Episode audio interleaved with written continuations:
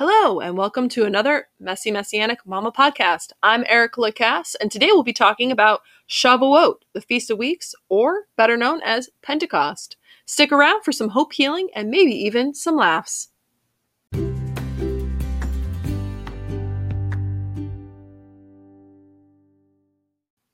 Welcome, welcome to another Messy Messianic Mama podcast. It is the tenth of May. twenty twenty-one. And I am getting excited. We're kind of drawing a close to the end of the school year for um, the children that I drive a school bus for, and also for my um, children who go to a private Christian school. And I'm really excited for what's to come this summer. We're going to be going through a lot of transitions and changes, but the first thing that we are going to be celebrating before all of that happens is Shavuot, which is, it means weeks in Hebrew. And in the New Testament, the Brit Hadasha, it is known as Pentecost, which is Greek for fiftieth, because it occurs fifty days, or seven weeks and one day, after the Feast of First Fruits, which is Yom HaBikkurim, which we actually did discuss. And honestly, if I had known... Um, you know, I'm learning along with you guys. Um, I am reading once again from the complete guide of to celebrating our Messiah and the festivals by Susan Mortimer. Um, you know, and I was funny because I was, I remember I was looking during Pentecost for more information on um, the Feast of First Fruits, because it, honestly, it's kind of limited. Um, it's really kind of small, and it has a lot to do, obviously, with wave offerings and different offerings that you Um, the Israelites would do at the temple. And the Feast of Weeks, Pentecost, actually starts out talking about that. So um, I'll know this for next year when and if we do discuss this again, which I'm sure that we will. Um, but I am going to be reading quite a bit from this book, simply because, once again, she says things um, in such a way that I'm like, I can't possibly replicate replicate that um, better than the way that she did it. So the story of the Feast of Weeks is in Leviticus twenty-three to fifteen twenty-one, and it talks about the barley and the wave offering, which is the Feast of First Fruits, and then you ca- count off seven full weeks, count off fifty days up to the day of the seventh Sabbath or Shabbat, and then present an offering of new grain of wheat to Adonai. Um, and then From wherever you live, bring two loaves made of two-tenths of an ephah. And then it talks about how you do that, which, which has flour, yeast, and you bring it as a wave offering of first fruits to the Lord. You present with this bread seven male lambs, one young bull, and two rams, and one male goat for a sin offering, and two lambs for a fellowship offering. Proclaim a sacred assembly and do no regular work. This is to be a lasting ordinance for the generations to come wherever you live. Also known as all of us of the Christian faith, believers in Messiah, should be celebrating this. Now, it, I, I have to agree with her in this book. She talks about how it's actually not a well-known and or uh, fully celebrated uh, feast. I think I remember the first time we had encountered this was actually in Hawaii when we lived there, and it was fantastic. It really was a great inter- introduction to it. It actually, I think, was the first feast we ever actually had celebrated um, with other believers. And um some friends of ours who are originally from Romania um, that we had met, met at a Messianic congregation while uh, in Hawaii had invited us because they knew a friend who was going to be celebrating it and had invited us. And I was like, oh, well, this sounds fantastic. We'll totally come. It was on like the side of a cliff and or mountain on, on uh, Oahu. And this gentleman had like a little farm, and he had goats and stuff. And he had set up a tent and had a lot of um, just decorations and food. And I remember us um, reading from the book of Ruth, and there was dancing, and the kids were all celebrating. It was just a really beautiful time of fellowship. And I think it was pretty reminiscent of a wedding, which I will talk about in a few minutes. Um, and honestly, I didn't even make that connection until today when I was reading up on Shavuot.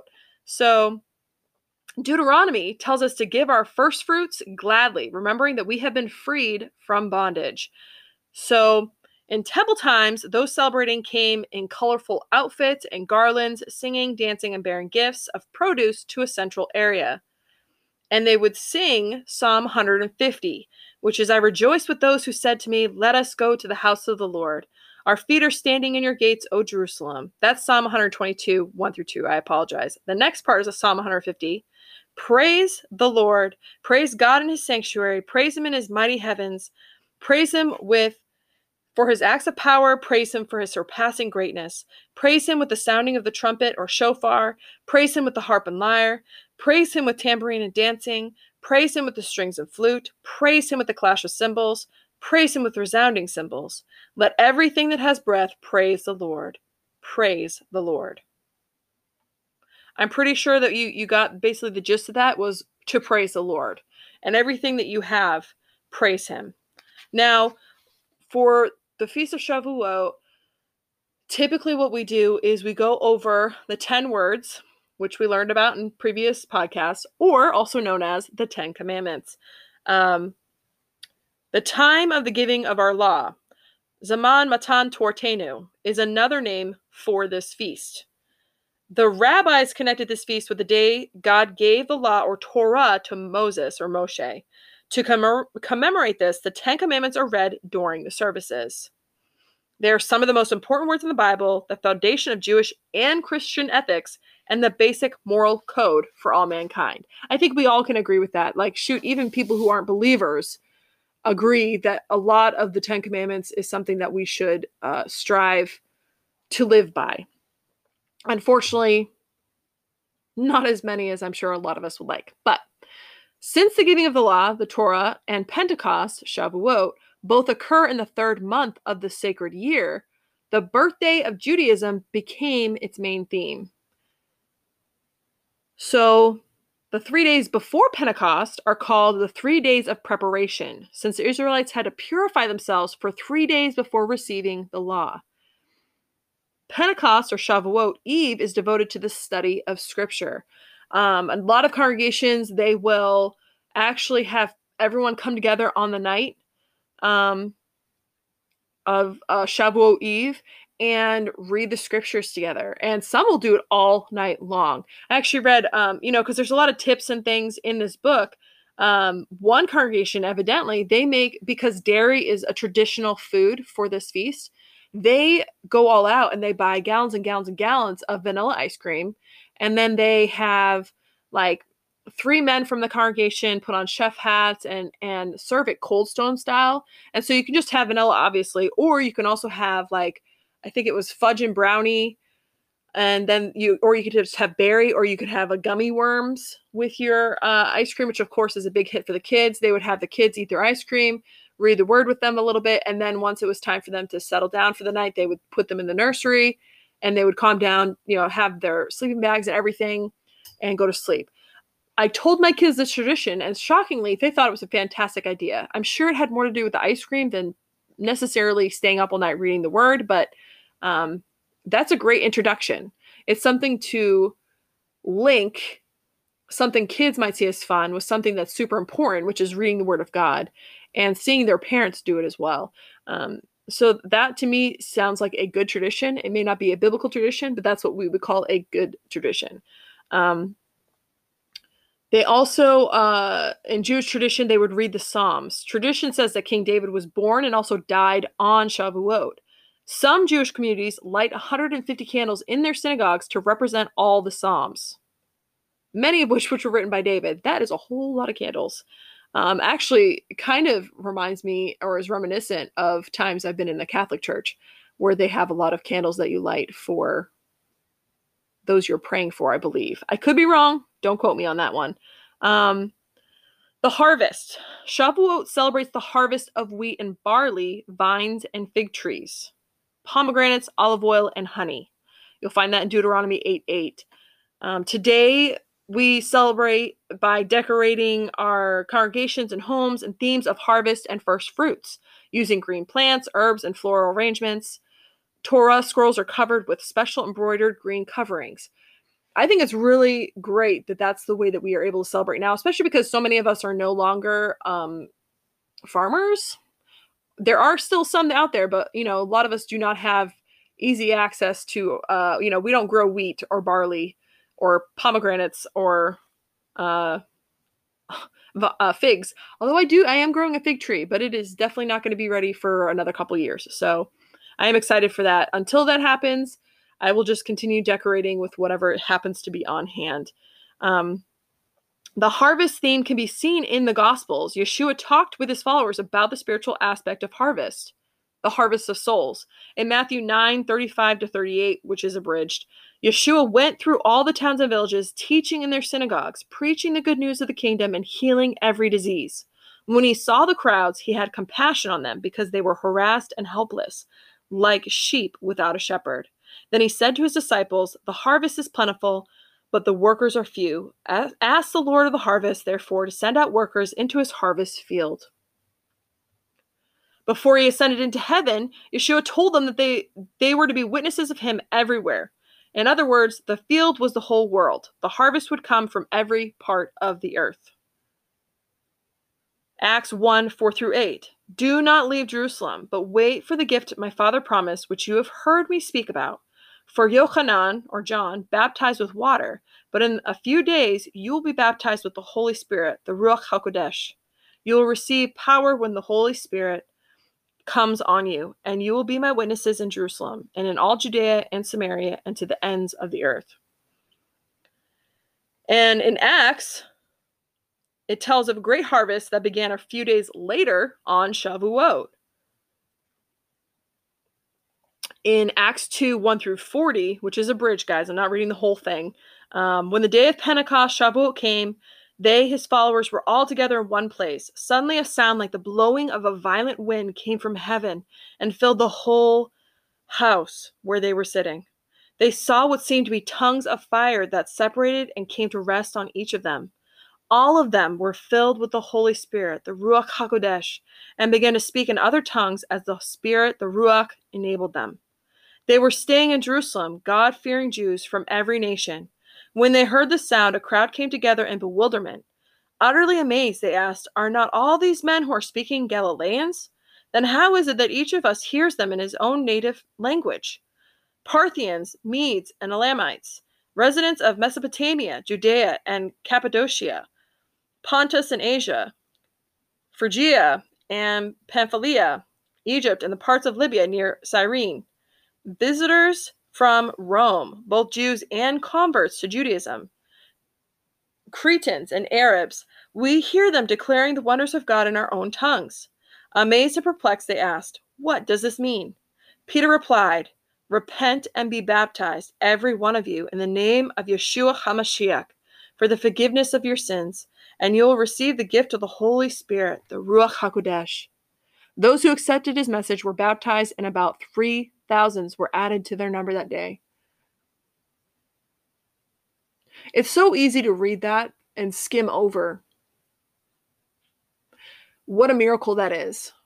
I think especially for us uh, in America, we tend to kind of skim over that. We're like, oh, wow, that's cool. Like, the Holy Spirit just came down and touched three thousand people. Like, do you understand how amazing that was? How amazing it was that they were speaking different tongues and people from different nations could understand them. That's that's amazing and crazy to me. People from many nations heard and believed Yeshua as their Messiah. When they returned to their own homes, they took the good news of the kingdom of God with them and spread it throughout the known world. Shavuot can also be thought of as the birthday of the church. The word church comes from the Old English word that means belonging to Christ. The Greek term for church is ecclesia, which means called out, to be separate from the world. And I know today, like, the word church is kind of a dirty word um, in a lot of circles, because a lot of times the church tends to harm more than heal. And I think that we need to um, go back to our roots, which is why I love being a Messianic believer. Um, no, we are not perfect in any way, shape, or form. However, Um, I believe going back to our roots and going back to the foundation of the Word of God, the entire thing, not just parts of it, will help to begin the healing that we need, especially in our relationship with non-believers and even a relationship with those who are. in Shavuot can be seen as the wedding day of Israel. The Sephardic Jews say they are married to the law or Torah since it was given at this time. But scripture tells us that Israel is being married to God himself with the Ten Commandments as the marriage covenant or ketubah. I never say that right. It could be ketubah. My my husband tried to tell me, and I, I I was trying to memorize it, and I probably got that totally wrong. But um, Jeremiah two two, the word of the Lord came to me, go and proclaim in Jerusalem. I remember the devotion of your youth, how as a bride you loved me and followed me through the desert, through a land not sown. In the same way, we can see the giving of the Holy Spirit, the Ruach HaKodesh, during Pentecost or Shavuot as a sign of the new marriage covenant. In Second Corinthians three, three and six, your letter from HaMashiach, written not with ink, but with the Spirit of the living God, not on tablets of stone, but on tablets of human hearts. He has made us ministers of a new covenant, not of the letter, but of the Spirit. For the letter kills, but the Spirit gives life. In the book Israel's Feast in Their Fullness by Batya Wootten, she says this on page one eighty-seven. It's, this is beautifully put by Batya Wootten. When we realize that the Ten Commandments impart the spirit of the Father's covenant, we more clearly see the new covenant fulfillment of Shavuot. The spirit of the law, the Torah, was first written in flames of fire on tablets of stone by the finger of God. That covenant was then written with tongues of fire on our hearts of flesh by the Spirit, the Ruach of God. And I think it's just a beautiful picture of God fulfilling his promises.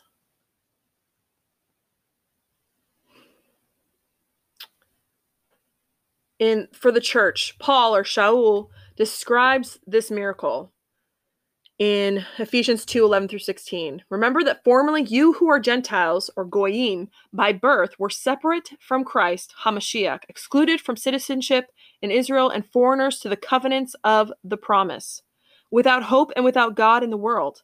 But now in HaMashiach Yeshua, you who once were far away have been brought near through the blood of HaMashiach. For he himself is our peace, who has made the two one and has destroyed the barrier, the dividing wall of hostility, by abolishing in his flesh the law with its commandments and regulations. His purpose was to create in himself one new man out of the two, thus making peace, and in this one body to reconcile both of them to God through the cross, by which he put to death their hostility. Elsewhere, Paul or Shaul summarizes it this way: there is neither Jew nor Greek, slave nor free, male nor female, for you are all one in Christ Jesus. That's Galatians three twenty-eight. Unlike most offerings, the two loaves of bread contain yeast. Remember, I was talking about the two loaf offerings at the beginning that, that they would give during this feast. So there is yeast in this bread. There's hametz, which symbolizes the presence of sin. So too, the church is not perfect, for it is made up of sinners saved by God's grace. Several times a year, the first fruits of different crops were to be brought to God. The first time is Feast of First Fruits, which we talked about in a previous podcast, for the barley harvest. At that feast, Yeshua rose from the dead. So John twelve, twenty-three to twenty-eight, the hour is come for the Son of Man to be glorified. I tell you the truth, unless a kernel of wheat falls to the ground and dies, it remains only a single seed. But if it dies, it produces many seeds. Now my heart is troubled, and what shall I say? Father, save me from this hour? No, it was for this very reason I came to this hour. Father, glorify your name. Then a voice came from heaven. I have glorified it and will glorify it again. Yeshua was saying that he was the kernel that must die in order to produce the harvest. The harvest, all those who accept him as their savior, is possible only because he was willing to die. Shavuot is when the first fruits of the wheat harvest were presented to God. Shaul or Paul says in Romans eight, eleven, and twenty-three, if the spirit of him who is raised, who raised Yeshua from the dead is living in you, he who raised HaMashiach from the dead will also give life to your mortal bodies through his Ruach. We ourselves who have the first fruits, HaBikkurim, of the Spirit, the Ruach, groan inwardly as we wait eagerly for our adoption as sons, the redemption of our bodies. Yeshua told his disciples to bear fruit, right? In John fifteen, sixteen, or seventeen. You did not choose me, but I chose you and appointed you to go and bear fruit. Fruit that will last. Then the Father will give you whatever you ask my name. This is my command. Love each other. John the Baptist, or Yohanan the Immerser, tied all the elements of Pentecost, Shavuot, together.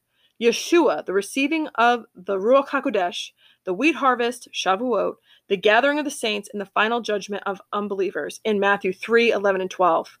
I baptize you with water for repentance, but after me will come one who is more powerful than I, whose sandals I am not fit to carry. He will baptize you with the Holy Spirit, the Ruach HaKodesh, and with fire. His winnowing fork is in his hand, and he will clear his threshing floor, gathering his wheat into the barn and burning up the chaff with unquenchable fire.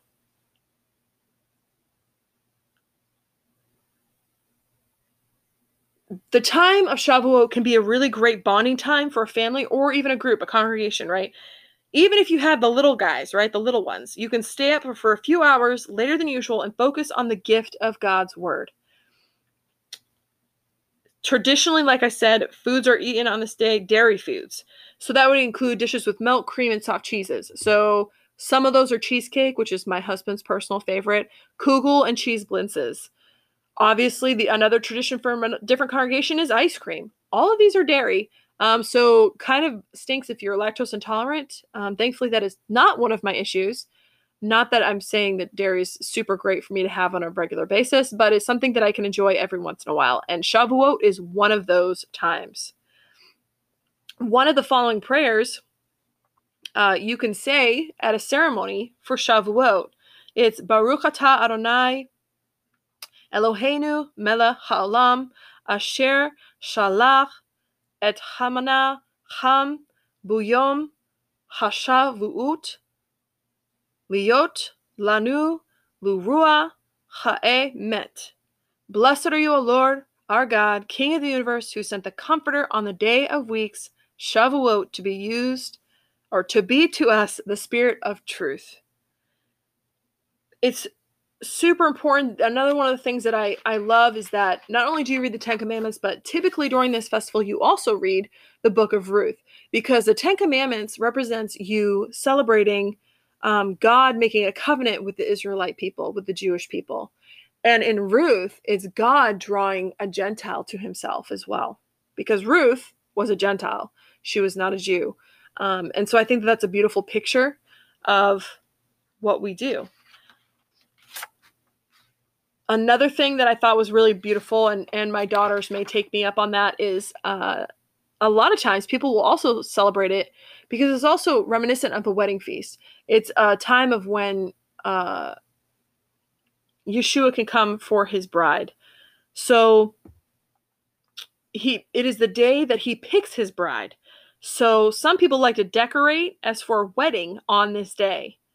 Um, another family in a different congregation decorates their house in delicate colors for the occasion and sets a table with the type of wear that would grace a wedding table.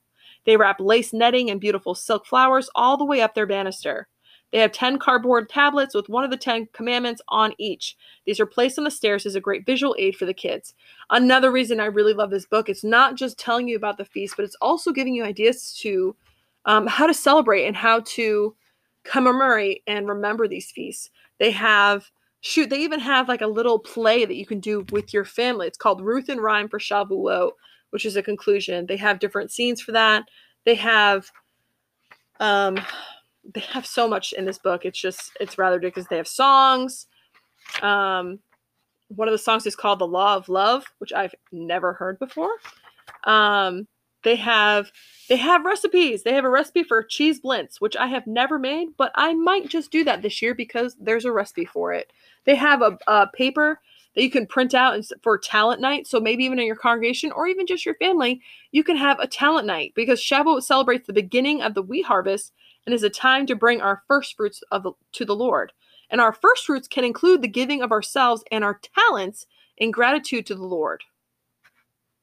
They don't need to be serious, for it is God who has given us our sense of humor, but they should obviously be in good taste.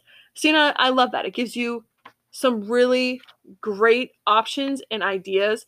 They also go into, and I might actually do a whole nother podcast on it, about God's covenants and how it, it is a mirror image of how we how the Jewish wedding is is done. Um, it's a beautiful representation, and she gets into it, and it's it's fantastic. So I think I might actually get into that as well. The other thing they talk about is simply the Holy Spirit. Um, what is the, who's the Holy Spirit? What was the role of the Holy Spirit? What was it after Yeshua's ascension? Um, so it's just really, it's a really beautiful um, thing. It's a really beautiful book. I really enjoy it. Um, I would encourage you once again to, to get this book. Hopefully she does not mind that I'm basically reading a good portion of her book. It has just got so much great information. I just don't think I could possibly um, reiterate any better how she has done in the book. Um, I want to encourage you, if you do not have a congregation, to try to find some like-minded believers in your area, because it's so important to have that time of communion and fellowship with each other, where you can lean on one another and lift each other up in those hard times and in those fantastic times where you have testimonies and your celebrations. Shavuot is a time of celebrating, and I think it's really important to be able to do that with at least some someone else. Try to find somebody else that you can celebrate this with. Even if it is just your, your immediate family, make it a fun time to spend together. Now, as I always do, I'm going to leave you with the Aaronic benediction.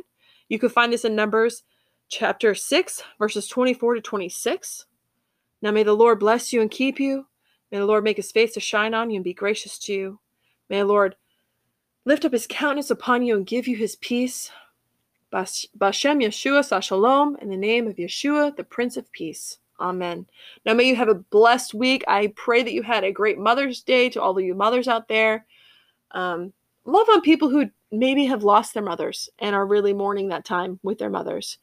Um, I try my best not to take that time for granted. I love my mother dearly, and I miss my grandmother very much. So don't don't take uh you know take advantage if your your parents are alive, if your mother's alive, and just love on them today. Have a blessed week, and I will see you again next time.